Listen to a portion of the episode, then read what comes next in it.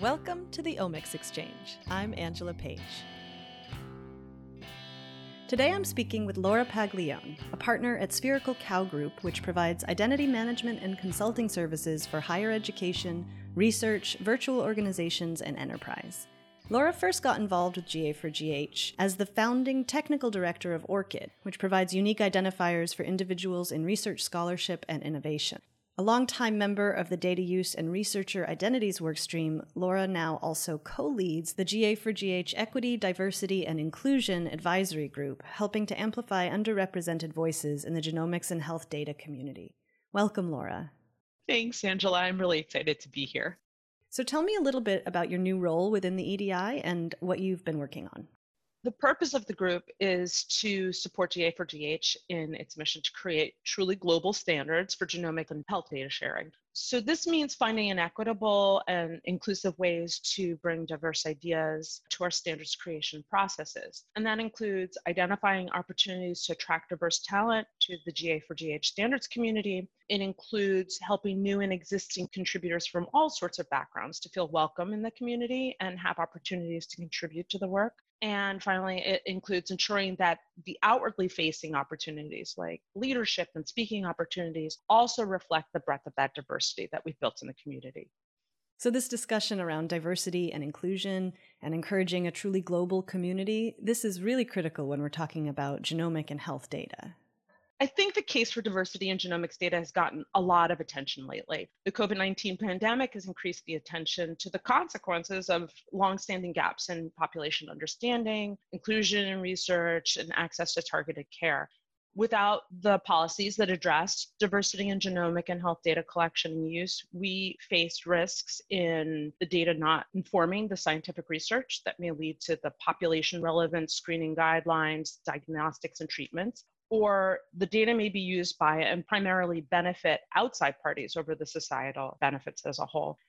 Without policies that address diversity and genomics and health data collection and use, we may inadvertently slow adoption of advancing healthcare approaches that can improve patient care pathways.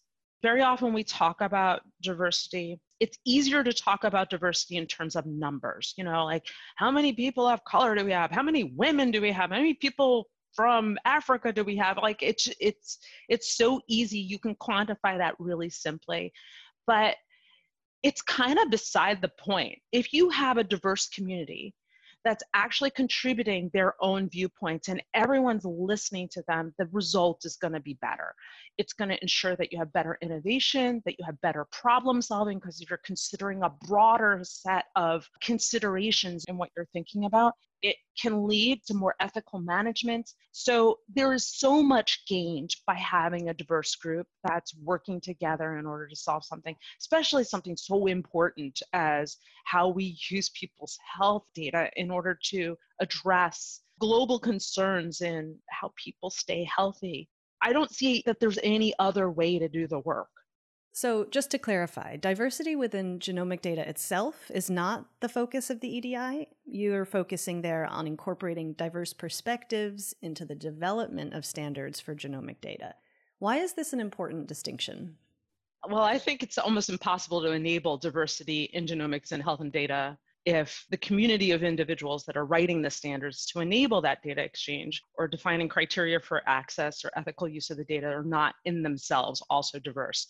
In June 2020, the World Economic Forum released a white paper outlining a genomics data policy framework and highlighting ethical tensions in doing the work. And in their framing, they mention that their paper is written with a focus on low and middle income countries and emerging economies. And they point out that they're doing so not to imply that there should be a different standard among countries, but rather they want to ensure that the consideration of the differing perspectives and needs informed by these countries' diverse historical, society, and cultural contexts are included. And they also, in writing the paper, aim to keep the interests of research participants and patients at the forefront of the policy and ethical considerations. And they do that because they argue that their inclusion in the discussion and development of approaches to the genomic data collection and use would likely prevent numerous blind spots as well as conflicts and sources of mistrust, while also fostering understanding and better outcomes. And the underlying goals of the EDI advisory group come from a similar idea. If, if our community is not diverse, we face the very real possibility that our work will miss the mark of accelerating progress in genomics research and human health because our standards won't work in all situations and our harmonized approaches won't work for all that we seek to include. That's a great explanation. So, how is the EDI group framing its approach? So, several years ago, I heard a talk by Charles Vogl, who put into words many things that I had been noticing about the communities that I was a part of. And he makes a distinction between group and community. While a group may share ideas, interests, proximity, and so on, a community is a group of individuals that share a mutual concern for each other's welfare. And this concern manifests itself in a shared set of values, a sense of shared identity with that task at hand. The GA4GH community is already a strong one, and it's united by a powerful common goal. And when I was invited to chair the EDI group, I understood that the goal was not to change the community. Instead, it was the question of how to leverage the strengths of our community to ensure that it also represents the diversity that's so important to the goals that we talked about earlier the idea of an intentional community is to explicitly state who you want to be a part of it rather than letting that happen organically. And then the principles are put into place to help strengthen the structures that support that intentional community from how people are welcome to be a part of it to how we reinforce our values and responsibilities to each other to how we enable individuals to deepen their commitment to the community. And how is the EDI group leveraging this idea of an intentional community to amplify underrepresented voices?